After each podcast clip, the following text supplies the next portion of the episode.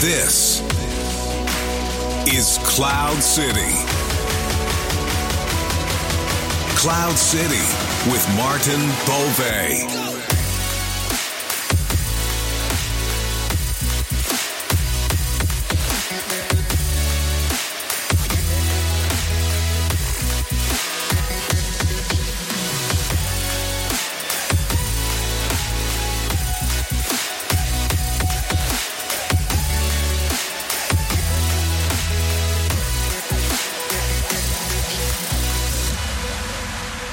Hey, welkom allemaal. Dit is Cloud City, ik ben Maarten Mauvé en vandaag heb ik weer een topgast in de studio. Ik heb hier voor mij Koen van Beneden, CEO van HP. Nu, voordat ik even Koen aan het woord laat, HP eh, is een merk dat vaak geassocieerd wordt met computers, met printers, eh, maar het is veel meer dan dat uiteraard. En daar gaan we vandaag wat meer over uitbreiden. Nu, we gaan het ook hebben over het Office of the Future, over virtual reality, 3D-printers en zelf het printen van medicijnen. Koen, welkom. Hallo. Hey, hallo Koen. Nu, Koen, uh, wij kennen elkaar ook al een, een aantal jaren eigenlijk. Hè? Uh, kan je eens vertellen wie jij bent? Oké, okay, um, ehm, ja, Koen van Beneden. Ik uh, werk voor HP. Ik ben bedrijfsleider voor België en Luxemburg. En eigenlijk heb ik mijn volledige professionele carrière bij HP gewerkt. Ik kwam uh, daarvoor van een ingenieurstudie.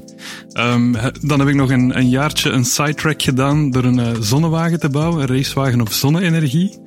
En eigenlijk via dat project met HP in aanraking gekomen en daar begonnen en vrij snel um, mijn passie gevonden in product management. Dus gaan kijken naar hoe uh, zet je bepaalde producten in de markt, aan welke prijzen, met welke marketingstrategieën enzovoort. Oké, okay. so HP was een van jouw eerste werkgevers dan eigenlijk? Was eigenlijk mijn eerste werkgever, ja. Oké, okay. mooi. Mooi. Nu, Koen, je bent ondertussen CEO geworden. Hè? We hebben elkaar iets meer dan een jaar geleden, nee, een jaar geleden eigenlijk, exact, op een paar weken na, gesproken op de Channel Awards. Uh, toen was je net uh, CEO geworden. Uh, een paar weken later is corona uitgebroken. Daar gaan we zo meteen nog even op inzoomen. Ik weet nog toen het gesprek dat we bezig waren ook over HP zo van die Amerikaanse bedrijven, die hebben soms echt een emotie, een gevoel als je daarvoor werkt. En ik, ik had toen gezegd van ja, Coca-Cola, dat, dat geeft ook zo'n fantastisch gevoel, zo'n wow-effect. En ik zei ook altijd van ja, hoe is dat voor HP? Um, hoe is dat voor HP komen? Wel, dat was een van de dingen die ik echt nog wou ontdekken in deze job. Um, ik heb altijd voor het lokale bedrijf gewerkt en altijd een tussenlaag gehad tussen mezelf en het wereldwijde bedrijf. En dit was eigenlijk de eerste job waarin ik rechtstreeks met CEO en met de centrale organisatie in aanraking kom. En het was voor mij toch wel een, een test of fate. In die zin dat je toch wil weten, alle waarden die we lokaal hebben, zijn die nu echt wel gereflecteerd wereldwijd? En daar kan ik eigenlijk alleen maar zeggen dat in dat eerste jaar dat mijn gevoel daar rond nog krachtiger is geworden. Dat het um, bijvoorbeeld het sustainability aspect of het, het correctheidsaspect van het bedrijf even groot of zelfs groter is dan ik op voorhand gedacht had. De cultuur is nog sterker dan ik dacht. Oké, dat is mooi. Ja, die cultuur is ook de laatste jaren volgens mij heel hard gewerkt. Uh, HP is een bedrijf dat denk ik iedereen kent. Hè. Uh, het is ook al een, een iets ouder bedrijf, ze waren er van in het begin eigenlijk wel bij. Nu, ze zijn de laatste jaren ook helemaal getransformeerd naar een heel nieuw bedrijf, heel modern. De, hoe is dat geweest? Hoe is dat gelopen? Wel, wat je zegt klopt helemaal. We zijn door een periode gegaan, begin jaren 2000, de eerste 10, 15 jaar van, van deze eeuw, waarin een aantal CEO's het bedrijf echt gaan rationaliseren zijn. Dus heel veel van de oude cultuur zelfs een stukje overboord gaan gooien. En, en echt die ratio erin gaan krijgen. Um, en met die beweging hebben we toch ook gezien dat er heel veel cost-cutting geweest is. En heel veel ja, zaken toch overboord zijn gegooid. Wat daar goed geweest is, is dat we op een gegeven moment echt dat roer hebben omgeslagen. En gezegd, we gaan terug naar de oude waarden van het bedrijf. We gaan terug um, heel sterk inzetten op die cultuur van vertrouwen, op die cultuur van innovatie. En je voelt dat vandaag in heel veel beslissingen die genomen worden. En dat is, ja, dat is toch wel leuker dan het andere verhaal. Ja, ja, ja en het heeft ook gewerkt. Hè? Uh, ik herinner mij een aantal jaar geleden een gesprek met de retail sales manager toen, met HP, die het verhaal vertelde van het nieuwe HP Inc. Uh, nu is het echt HP terug gewoon. Uh, verhaal. Met de nieuwe values. Uh, echt inzetten op, op, R&D, op, op de nieuwe zaken. ja, ik dacht van ja, oké, voor zo'n grote organisatie, dat gaat wel wat uitdagend zijn. Maar het is eigenlijk op korte tijd echt wel gelukt. Wat is daar de magische factor geweest? Oh, ik denk dat alles staat of valt met de consistentie van de beslissingen die je neemt. En dat de laatste beslissing daar vaak de belangrijkste is.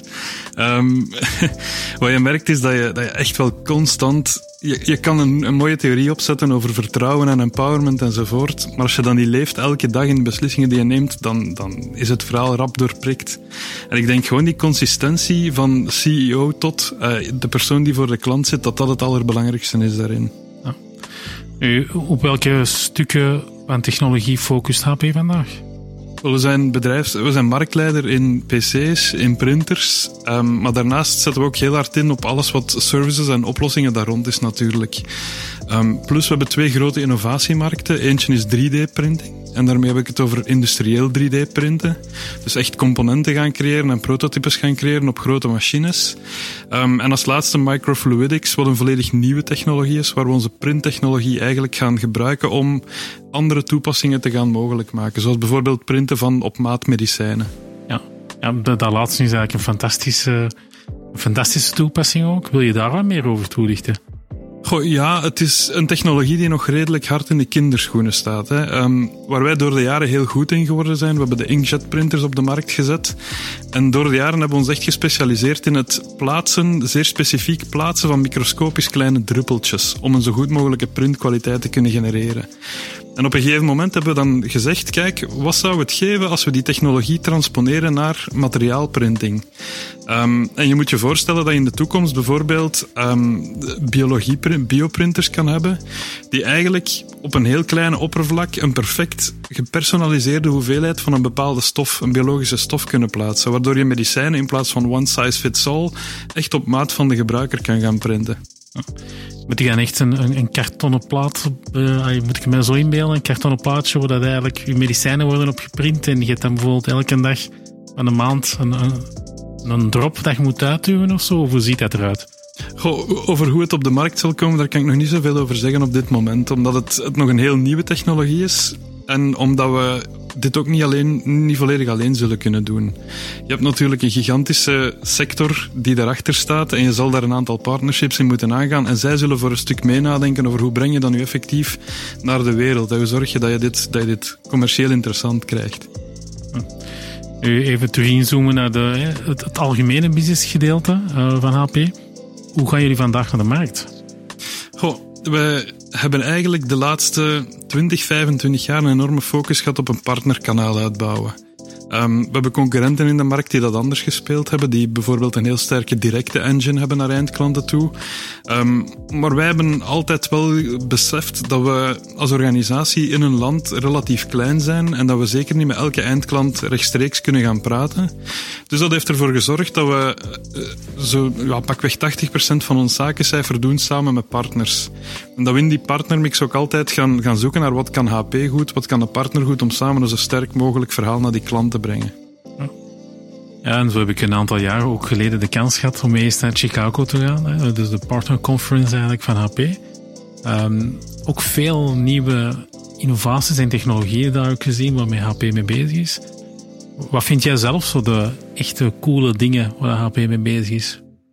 Ik, ik blijf gigantische fan van onze PC- en printproducten, maar dat is voornamelijk omdat ik zelf in die, in die producten gewerkt heb en dat je ziet wat de impact kan zijn van een, van een PC in de juiste handen.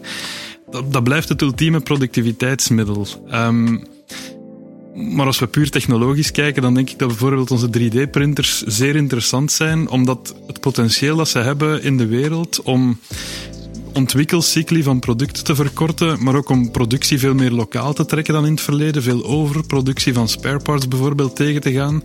Het, het potentieel op ecologisch gebied van die 3D-printers is gigantisch. En het is een technologie die nog niet zozeer geadopteerd is vandaag. Er is echt nog wel wat werk om, om dat in alle bedrijven hun productieketen te krijgen. Maar de belofte die erachter zit is heel groot. Hoe komt het eigenlijk dat dat nog niet is doorgebroken? Goh, het typische productiebedrijf bekijkt dit nog relatief traditioneel. Ze zijn natuurlijk door de jaren groot geworden door op een bepaalde manier te produceren. Ehm, en, en vaak is dat toch nog een change management waar ze moeten doorgaan. En ook nog een stukje een ontdekkingstocht. Bij 3D-printing denken mensen ook vaak nog aan het oventje dat op de bureau staat en niet zozeer aan industriële 3D-printers. Is dat dan geen... Nee, nee het, is niet, het staat niet op uw bureau. Nee, nee, het, het, gaat echt wel over uh, een best grote machine die honderdduizenden stuks kan produceren op een week. Ja, ja. Zijn er eigenlijk echt fabrieken die zich daar al volledig mee hebben uitgerust? Die echt hun productielijnen daarvoor vervangen? Is het echt meer gewoon uh, echt inderdaad de spare parts en zo? Uh. wat je ziet is dat er um, zeker in België een aantal bedrijven zijn die zich echt erin gespecialiseerd hebben en die het ook een stukje as a service gaan aanbieden, zodat de stap minder groot wordt voor bedrijven. Um, maar je ziet ook bedrijven die ontstaan puur op basis van 3D-printing, die een nieuwe markt gaan creëren met die producten. Ik vind een heel leuk voorbeeld Smile Direct Club in de, in de US, wat eigenlijk een bedrijf is dat de, dat de beugelindustrie daarom ver aan het werpen is. Wat zij doen is in plaats van het pijnlijke proces van een ijzeren beugel, gaan zij een soort van bit creëren die je s'nachts indoet en die de tandencorrectie s'nachts gaat doen. En die bit wordt om de drie, vier weken wordt die aangepast naar de nieuwe situatie. Dus om de drie, vier weken krijg je een nieuw product toegestuurd dat de volgende stap van die correctie gaat doen. En daardoor breng je niet alleen de, ja, de pijnlijke ervaring van een beugel dragen, maak je die een stuk beter, want het is veel minder zichtbaar. Maar anderzijds gaat de kostprijs daar ook gemiddeld van 1800 dollar naar 300 dollar voor een, uh, voor een correctie. Ja, ja en, en het hangt er nog vanaf, want als je inderdaad met orthodonten werkt, uh, is het soms nog veel duurder natuurlijk. Uh, ja. Oké, dat is wel een interessante toepassing. En dat is eigenlijk al wijdverspreid ook. Ik ben ook al een paar keer tegengekomen eigenlijk, die zaken. En dat is eigenlijk op basis van HP-printers eigenlijk. Oh, wij zijn daar nu samen met de marktleider behoorlijk marktverstorend in de US. Um, ehm, maar uiteraard zullen er lokaal een aantal spelers ontstaan en ze gaan een technologie kiezen. Op zich in die markt van 3D-printing gaat het mij niet zozeer over het feit of het HP-technologie is of niet op dit moment. Op dit moment gaat het meer over marktontwikkeling. Zorgen dat, dat de markt dit leert kennen en dat de markt dit gaat omhelzen. Ja. Ja, ik, moet, ik heb altijd een speciale relatie gehad met 3D-printing, omdat uh, ik werkte vroeger voor een distributeur, maar dat spreek ik echt al over tien jaar geleden. En ik probeerde eigenlijk 3D-printers, zowel voor consumenten, te importeren in de Belgische markt. En ik geloofde er echt, van, echt ik was er echt van overtuigd dat we vandaag een dag niet meer naar Ikea zou moeten gaan, maar eigenlijk gewoon een lampdesign downloaden en dat het eigenlijk uit de printer zou komen. Nu denken we daar nog lang niet zijn. Hoe, hoe, kijk je daarnaar op, voor B2C? Goh, ik denk B2C is, is en blijft interessant, maar het is een moeilijke markt. In de zin dat dat, dat zijn natuurlijk consumenten die een bepaald budget te besteden hebben en die toch heel vaak een kosten-batenafweging gaan maken. En die creativiteit kan je waarschijnlijk op een andere manier gaan botvieren die veel minder zal kosten dan 3D-printing. Wanneer je 3D-printing in een B2B-omgeving gaat bekijken, dan kan je het echt als een kostvergelijking maken met um, het creëren van mallen, met de tijd die je verliest door, door stukproductie te gaan doen op traditionele manieren. En dan wordt het plots een heel andere discussie. Ja. Je hebt het straks ook gezegd, hè, bent komt van de PC-tak eigenlijk van, uh, van HP. Um, hoe, hoe kijk je daarnaar, naar die toestellen? Hoe evolueert dat?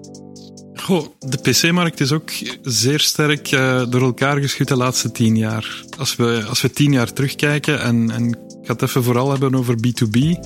Als we tien jaar terugkijken, een PC-beslissing was eigenlijk een beslissing over prijs en performantie. Het was, uh, ja, moest het een laptop of een desktop zijn, dat was de eerste keuze. En dan gingen we kijken naar prijs en performantie. Ik heb zoveel te besteden, dus ik kan dat pakken. Vandaag zie je toch dat er heel veel flavors op de markt zijn. Dat is gekomen met de komst van de ultrabooks, van de convertibles, van de tablets die ook een grote invloed hebben gehad.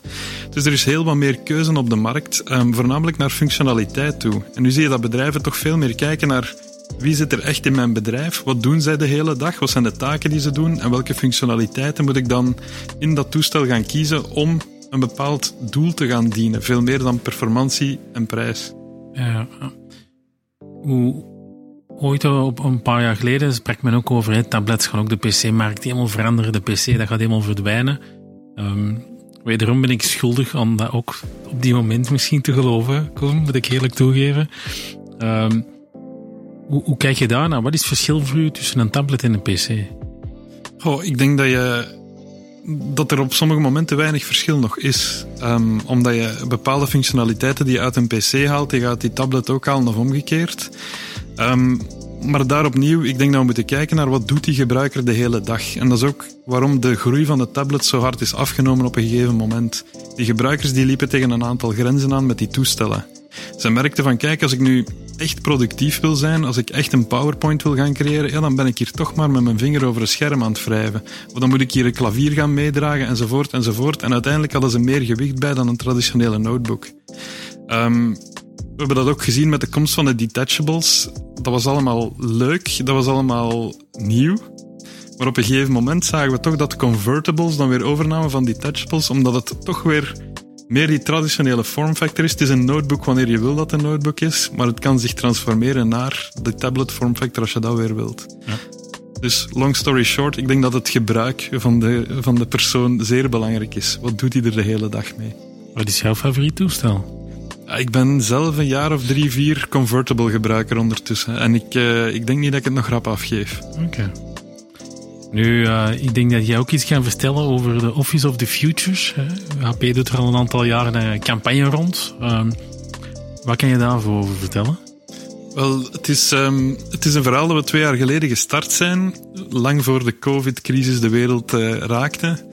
En twee jaar geleden hebben we eigenlijk een soort van pop-up Office of the Future gecreëerd, waarin onze klanten konden komen kijken naar hoe, hoe zou het kantoor er kunnen uitzien om onze werknemers nog meer te supporteren. En wat je merkte in die periode, we praten bijvoorbeeld over het uitrusten van de home office, we praten over um, virtuele meetings aangenamer en vlotter maken. En iedereen vond dat verhaal zeer interessant, maar eigenlijk zagen ze het toch allemaal als een stukje luxe, als ik eerlijk ben. Vandaag zitten we in een andere situatie. Vandaag zijn we door heel de COVID-situatie natuurlijk verplicht geweest om thuis te werken. Verplicht geweest om virtueel samen te werken de hele dag. En is dit verhaal super relevant geworden. En wat wij zien is dat heel veel bedrijven echt aan het kijken zijn naar de periode na COVID. Hoe zullen we dan aan het werk gaan? En, en dat is waar ons Office of the Future verhaal ook echt over gaat. Hoe ziet die wereld van het werk eruit nadat COVID gepasseerd is? Dus jullie wisten eigenlijk al dat corona ging komen eigenlijk? We wisten absoluut van niks. um, maar COVID heeft natuurlijk wel ervoor gezorgd dat bedrijven nog veel meer dan vroeger inzien hoe belangrijk technologie is voor wat ze doen, voor hun dagelijkse operations. Ja. ja het heeft zeker een acceleratie gegeven eigenlijk. Hè? En misschien ook wel een nodige acceleratie, ik denk niet op deze manier, maar uh, het was wel nodig. Um, ja. Hoe, hoe, kijken jullie zo dat Office of the Future um, welke functies. Hè? Want we spreken inderdaad nu van home office, uh, zaken te samen doen op een bepaalde locatie. Hoe verdeel jij dat eigenlijk? Uh, ja, hoe, hoe, kijken jullie daarnaar? Goh, wat wij alleszins zien in de toekomst is, ja, dat noemt ondertussen het concept van het hybride kantoor. Dat is niet ons concept, maar dat is het idee waarbij mensen eigenlijk in de toekomst veel meer hun week gaan verdelen. Ik werk twee dagen per week van thuis. Ik werk één of twee dagen van op kantoor. En de rest van de week ga ik op de baan zijn naar mijn klanten. Um, waar in het verleden ze typisch zouden gezegd hebben, ik ben vijf dagen op kantoor en als ik naar een klant moet, dan rijd ik naar die klant. Ik denk dat mensen veel bewuster zullen omgaan met hun tijd. Ook omdat ze voor een stukje hebben kunnen proeven tijdens deze verplichte situatie wat de voordelen zijn van een dag thuis te zitten. Wat de voordelen zijn van die focus die je in dat thuiskantoor kan, kan bekomen. Of wat het voordeel is van geen twee uur onderweg te zijn naar Brussel elke dag. Um, dus er zal veel bewuster mee worden omgegaan. Dat is, dat is denk ik een heel belangrijk element. Gevolg daarvan is dat het kantoor ook een heel andere functie zal krijgen. Als we thuis zitten om te focussen, een kantoor in het verleden was basically een aantal desks en een aantal meetingrooms. En dan nog een koffiemachine. Als we morgen niet meer naar kantoor gaan om acht uur per dag te gaan zitten, maar om samen te werken, om te co-creëren, om te connecteren, ja, dan moet je een heel andere inrichting van dat kantoor hebben. En dan moet je er ook echt over gaan nadenken, hoe ondersteun ik de dingen die mensen daar willen doen op een optimale manier. Ja. En hoe, hoe deel je het dan in? Hoe manage je dat? Want als manager vergt dat helemaal andere uh, ja, skills eigenlijk ook.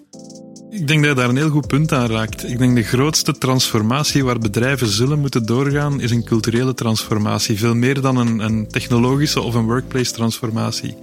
En de belangrijkste sleutel in die transformatie zijn de eerste lijnsmanagers. Omdat je in zo'n nieuwe situatie draait het toch allemaal om vertrouwen. Je kan een, een homework policy opstellen, je kan een aantal regeltjes gaan maken, maar uiteindelijk gaat het erover hoe wapen ik mijn werknemers om de juiste beslissingen te nemen. Um, we zien dat vandaag nog altijd 16% van de bedrijven probeert te meten hoe actief hun mensen zijn in het thuiskantoor. door virtuele kloksystemen, door uh, mailverkeer te gaan checken enzovoort. En dat is absoluut niet de manier die gaat werken in de toekomst. Als je de mensen, als je, als je de illusie toch wel even een stukje moet laten varen dat je mensen kan controleren, dan moet je ze op een andere manier gaan motiveren. En dat is ook de beste manier trouwens. Dat is, um, er bestaat een, een, goede, een goede studie over van Great Place to Work, The Business Case for a High Trust Culture. Um, het is ultiem ook gewoon beter voor je bedrijfsresultaten. Om de mensen die dicht bij de markt, dicht bij de klant zitten, de juiste beslissingen te laten nemen. Zowel over wat bied ik nu aan aan mijn klant, als hoe ga ik mijn werkdag indelen. Ja, ja, ja. ja. Koen, eventjes naar jou eigenlijk als manager. Je hebt eigenlijk een, toch wel een vuurdoop gehad, vind ik. Hè? CEO geworden vlak voor corona. Um, hoe ben jij daarmee omgegaan? Dat was natuurlijk heel speciaal. Ik ben uh, sinds 1 februari officieel in functie. Ik heb op, 13, nee, op 10 maart heb ik iedereen thuis gezet. Een paar dagen voor het hele land in lockdown ging, omdat we zelf met een, een COVID-situatie zaten in Luxemburg. Um, ja, dat is heel speciaal geweest. Ik denk, uh, ik bekijk het als een voor- en een nadeel. Ik had natuurlijk voor een heel aantal strategische discussies of creatieve discussies veel liever met mensen dicht bij mij gehad. Maar terzelfde tijd, als je nieuw bent in zo'n, in zo'n bedrijfsleidersrol, is het niet slecht dat alles in vraag wordt gesteld. Um, ik heb moeten herdenken hoe we communiceren met de mensen uit noodzaak. Anders had ik waarschijnlijk de, de strategie of de tactieken van mijn voorganger overgenomen. En voor heel veel van de dingen die, die je dagelijks doet als bedrijfsleider, denk ik dat ze in vraag zijn gesteld net door de situatie. En dat dat een opportuniteit is geweest, evenzeer als een nadeel. Zijn er bepaalde bronnen of, of zaken die je doet om inspiratie uit te halen? Boeken of podcasts of uh, andere zaken? Goh, ik lees heel veel boeken, dat wel. Um, ik probeer dat alleszins te doen in uh, rustigere periodes of wanneer ik op vakantie ben. Um, probeer ik me te laten inspireren en dan hier en daar een podcast natuurlijk. Um, maar uh, ook heel veel discussies met collega's, um, met mensen die ik, die ik met plezier mentoren noem, ook absoluut. Um, waar ik echt mee kan sparren en die ik ook echt wil gebruiken om mijn, mijn denken uit te dagen. Want we worden toch altijd een stukje blind voor een aantal mogelijkheden. Hè. Ik kon, zijn er bepaalde boeken waar jij uh, inspiratie uit haalt? Wel, er zijn er zeker een aantal. en één boek dat dat ik eigenlijk aan iedereen aanraad die bij ons nog maar in de buurt van een managementfunctie komt of die ambitie uitspreekt om dat te gaan doen, is het boek Multipliers door Liz Wiseman. Um, en dat boek gaat eigenlijk over een studie die ze gedaan hebben waarbij ze aan, aan een aantal werknemers, een grote groep werknemers, zijn gaan vragen hoeveel procent van jouw potentieel haalt jouw werkgever eigenlijk uit jou? En um, dan zijn ze de groepen gaan consolideren. Een groep tussen de pakweg 30 en 70 procent en een groep tussen de 80 en de 120 procent. En zijn ze gaan vergelijken wat zijn nu de dingen die bij de twee groepen aanwezig zijn en wat zijn de dingen die bij één groep aanwezig zijn. En daaruit hebben ze twee types manager um, ja, gedistilleerd. Een multiplier en een diminisher. En wat ik absoluut probeer in het bedrijf is om, om als managementteam een groep van multipliers te zijn. En het, het, boek beschrijft heel goed alle klassieke fouten waar we toch allemaal durven tegenaan lopen. Alle, alle vallen waar we intrappen. Um, veel van de mensen die het boek lezen, die gaan me toch achteraf zeggen van Koen, verdomme, ik ben een diminisher en ik wist het niet.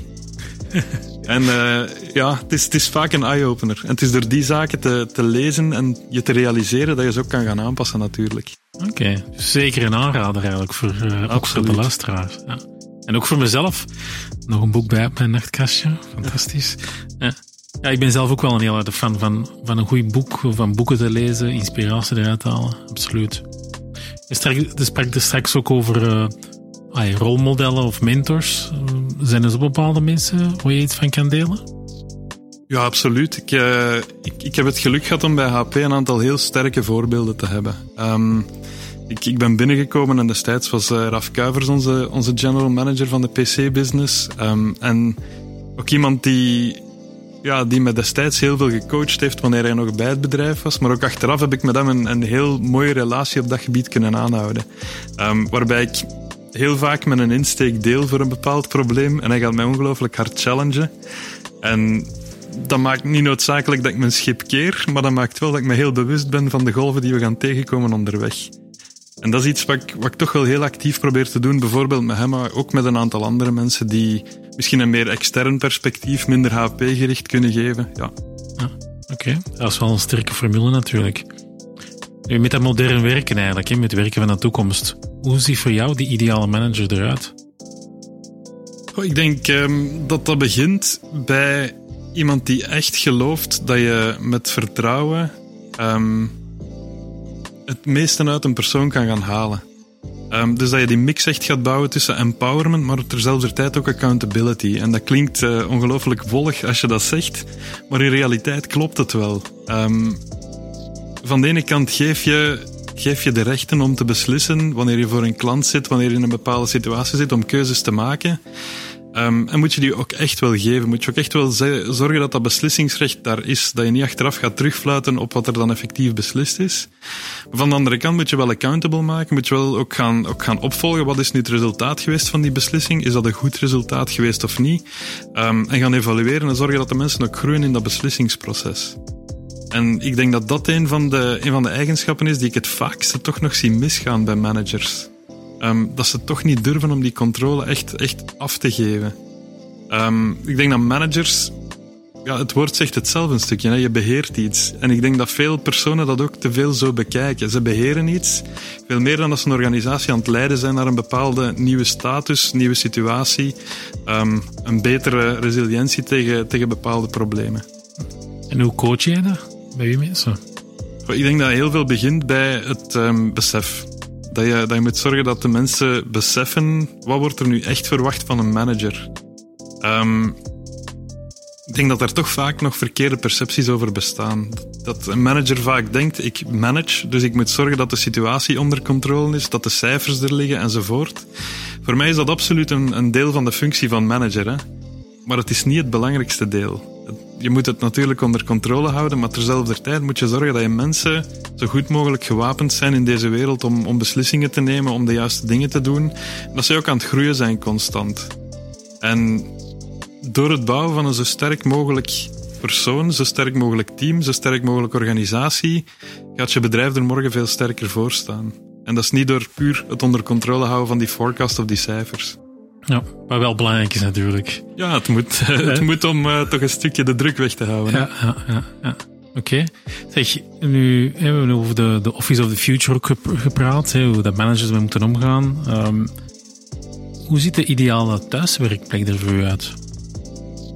Goeie vraag. Um, ik ben zelf nogal aanhanger van het concept van activity-based working. Dat wil zeggen dat je op basis van de taak die je aan het doen bent op dat moment een ideale omstandigheid, een ideale omgeving gaat creëren.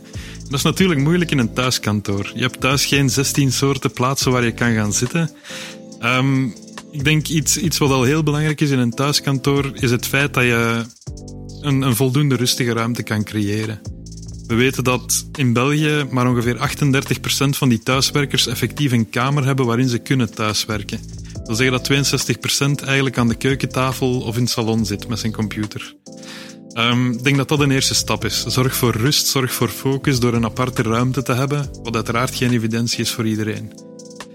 Dan de tweede stap is, is volgens mij om de juiste technologie in huis te halen. Um, zodat je niet heel de dag over een laptop gebogen zit, maar dat je wel degelijk de juiste schermen voor je hebt, toetsenbord, muis. Het lijkt een evidentie, maar het is zeker niet in alle gevallen in orde. En dan, en dat is bij mij persoonlijk alleszins heel belangrijk, denk ik dat we ook even moeten kijken naar de printer. En dat is niet zozeer omdat wij printers verkopen, maar dat is omdat je, net zozeer als dat je de juiste plaats nodig hebt om te werken, heb je ook het juiste medium nodig. En afhankelijk van de taak die je aan het doen bent, kan je ongelooflijk afgeleid worden wanneer je dat digitaal gaat doen. Als je bijvoorbeeld een artikel wil lezen of je wil iets bestuderen, ja, ik word afgeleid door al die mails die binnenkomen, die Teams-boodschappen en wat nog allemaal. Dus ik, ik kies ook heel bewust het medium waarop ik werk op elk moment. Daarom heb ik ook bijvoorbeeld in mijn thuiskantoor nog altijd een whiteboard hangen, waarop ik kan gaan schrijven als het nodig is. Een thuiskantoor zonder whiteboard, Koen, dat is geen thuiskantoor. Exact. Nee, nee, ik begrijp het volledig. Um, ja, het is bizar eigenlijk hoe belangrijk zo'n whiteboard is. Ik heb het thuis ook. Uh, maar zonder dat is echt voor die creativiteit, voor je ideeën naar uit te schrijven. Dat werkt niet op een computer. Of toch niet op dezelfde manier. Als je dat begint te gebruiken, ik kan op minuten dingen creëren die mij anders op de pc waarschijnlijk uren zouden pakken. Ja, absoluut. Ja, ik heb het zelf ook in, teammeetings en zo. Als ik, of, ik, bij een klant kom en ik moet iets uitleggen, dan ben ik, eigenlijk vanaf dat ik binnenkom, ben ik aan het kijken. Ja, stel ik moet iets uitleggen, kan ik het ergens opschrijven? Ja, mhm. Ja, uh, inderdaad, essentieel onderdeel. Nu, uh, de thuiskantoor, hoe ziet het er bij jou thuis uit? Um, ik heb uh, eerst en vooral een zit-sta-bureau gekocht. Zeker omdat ik hele dagen in meeting zit. Um, ja, pak dat ik op, op een dag toch 8, 9 uur in, virtuele vergaderingen zit dat kan je niet volhouden van dat heel de dag gewoon monotoon zitten te doen. Dus daarom wissel ik geregeld van, van positie tijdens het werken. Um, daarnaast qua technologie, een goede thuisprinter zoals ik zei. En uh, een heel groot scherm, een 38 inch scherm dat op de bureau staat. Um, ja, het is goed uitgerust. Ja, uh, alle gadgets erop en eraan. Ja, En dan uh, mijn whiteboard natuurlijk. Hè. Ja, ja. Nu, toch eens een vraagje over de printer. Werkt die bij jou altijd? Die werkt bij mij altijd. Je hebt altijd problemen met een printer, Koen. Ja, ik kan er u wel in een aanraden. Ja? ja. nu sta ik een probleem met papier, dus uh, dat is, dat is oké. Okay. Nu, jullie hebben ook een heel interessante formule eigenlijk, hè? voor, voor cons consumenten, voor, voor, bedrijven eigenlijk. Kan je daar wat over vertellen? Ja, klopt. Um, we hebben gemerkt uit consumentenstudies dat eigenlijk printen vaak een heel slechte ervaring geeft. Um, als het product werkt, wat inderdaad al moet, moet gebeuren, dan is het vaak toch nog frustrerend, omdat op het moment dat je net een vliegtuigticket wil afdrukken, is er geen inkt in dat machine.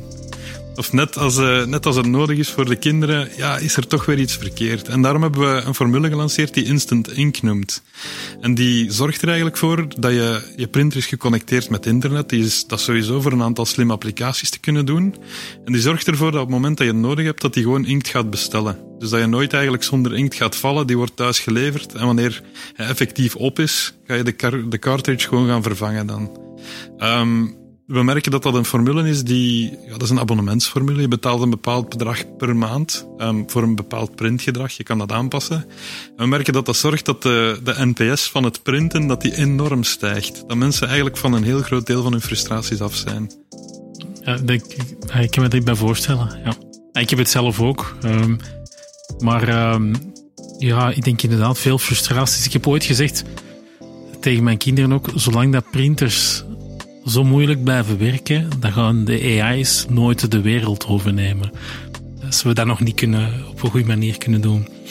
Nu, um, een bruggetje naar AI en zo. Hoe, kijken jullie daarnaar? Wat, wat doet HP vandaag de dag met nieuwe technologieën zoals AI uh, en andere zaken? We gebruiken het op een aantal manieren. Um, Eerst en vooral in, in onze pure marketing- en pricingmachine. Wij, wij leveren aan ja, 11 miljoen, 12 miljoen Belgen. Um, je kan niet overal prijzen op maat gaan maken zonder dat je er een zekere mate van automatisatie in gebruikt. En zelfs als je puur naar het B2B-landschap kijkt, ongeveer 1 miljoen bedrijven in België, je moet daar toch een zekere mate van AI en, en leersysteem gaan insteken om de juiste prijzen op de juiste plaats te krijgen zonder dat daar een batterij aan mensen voor nodig is. Um, dus we zijn sinds een, een zes, zevental jaren doen we eigenlijk geautomatiseerde pricing voor het overgrote deel van onze klanten. Um, waarbij we gaan, gaan beslissen welke prijs is nu juist, gebaseerd op het profiel van de klant, op de dingen die we uit het verleden weten enzovoort. Dus dat is één toepassing puur, puur intern die we gebruiken, maar die zeer interessant is, heel veel efficiëntie heeft gebracht. Um, ook op het gebied van producten, ja, ik moet je niet uitleggen, heel veel van onze producten zijn geconnecteerd. Um, dus via het Internet of Things komt er gigantisch veel data binnen die we dan weer kunnen gebruiken voor betere productontwikkeling. Um, hoe maak je producten die nog kwalitatiever zijn, die een aantal van de dingen die verkeerd gingen bij de voorganger kunnen, kunnen vermijden enzovoort enzovoort. Dus zeker ook in productontwikkeling wordt heel veel van de data die we genereren toch teruggebruikt. Data is belangrijker en belangrijker aan het worden natuurlijk. Um, en daar heb ik ook bij verschillende conferences gehoord van HP eigenlijk inderdaad. Hè. Data is zo hard aan het toenemen. Uh, is eigenlijk een stijgende lijn eigenlijk hè, doorheen de jaren. Uh, ja. Gebeurt daar iets mee? Hebben jullie daar bepaald in B2B bepaalde zaken rond? Absoluut wel, omdat we zien dat ook voor, voor onze klanten die datastroom belangrijker en belangrijker is. Ik denk niet dat, dat veel bedrijven al zijn waar ze willen zijn op dat gebied. Ik denk dat de meesten nog echt aan het nadenken zijn over welke data wordt er nu echt gegenereerd met onze producten of in ons ecosysteem. Welke kunnen we daar echt van gebruiken en hoe gaan we dat dan doen? Um, maar we zien dat onze klanten daar toch wel allemaal stilaan mee bezig zijn. En Ja, je moet je voorstellen dat de meeste klanten in hun eigen systeem, in hun eigen omgeving, die data dan willen gaan processen, daar ook echt iets mee willen gaan realiseren. Dus we hebben een aantal producten in onze workstation-divisie die daar echt op inspelen. En die typisch in het verleden werden workstations gebruikt voor grafisch design of voor 3D-ontwikkeling. Vandaag is data een van de absolute hoofdbezigheden van die machines. Koen, hoe kijk je naar de toekomst na corona? Binnen vijf jaar, tien jaar? Wat is voor jou de ideale toekomst? Goh, op welk gebied? Op vlak van technologie, op, op vlak van ja, hoe dat de markten eruit zien, uh, Office of the Future, andere zaken. Um, Wel, ik denk, ik denk dat um, het heel positieve aan de huidige situatie is dat bedrijven toch een stukje laten gaan hebben dat kost alles overheerst. En dat ze voor een stuk zijn gaan inzien dat technologie een meerwaarde kan bieden. Dat het een stukje resilientie tegen ongekende situaties kan brengen. Maar dat het ook een hele meerwaarde kan zijn voor de productiviteit van een werknemer. Maar algemeen ook voor de output die een bedrijf kan leveren.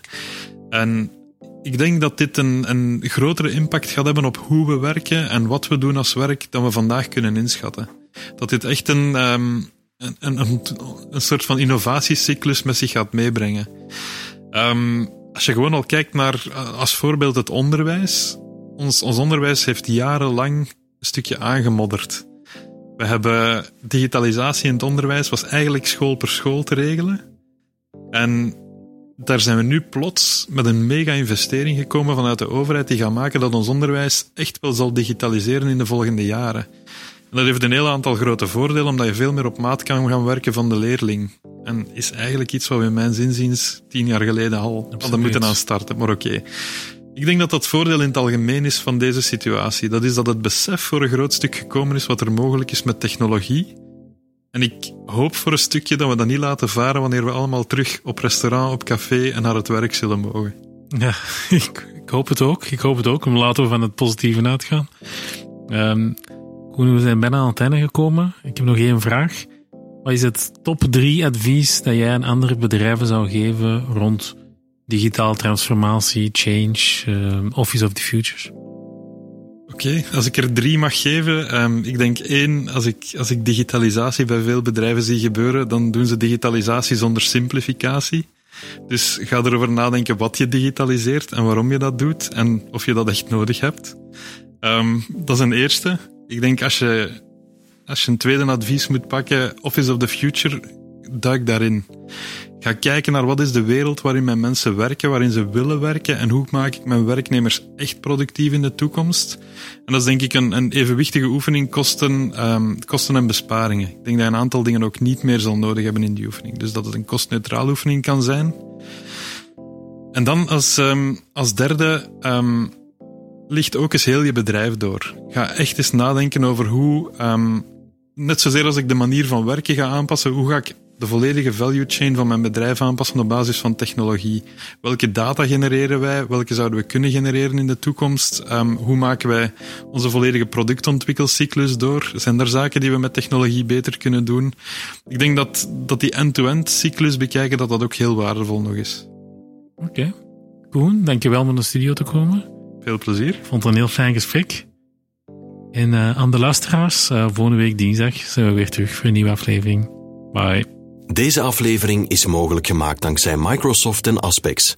Aspex, de partner met meer dan 15 jaar ervaring in application hosting voor al uw cloudoplossingen. Onze missie? Een zorgeloze IT-infrastructuur opzetten op maat van jouw organisatie. Met gegarandeerde maximale uptime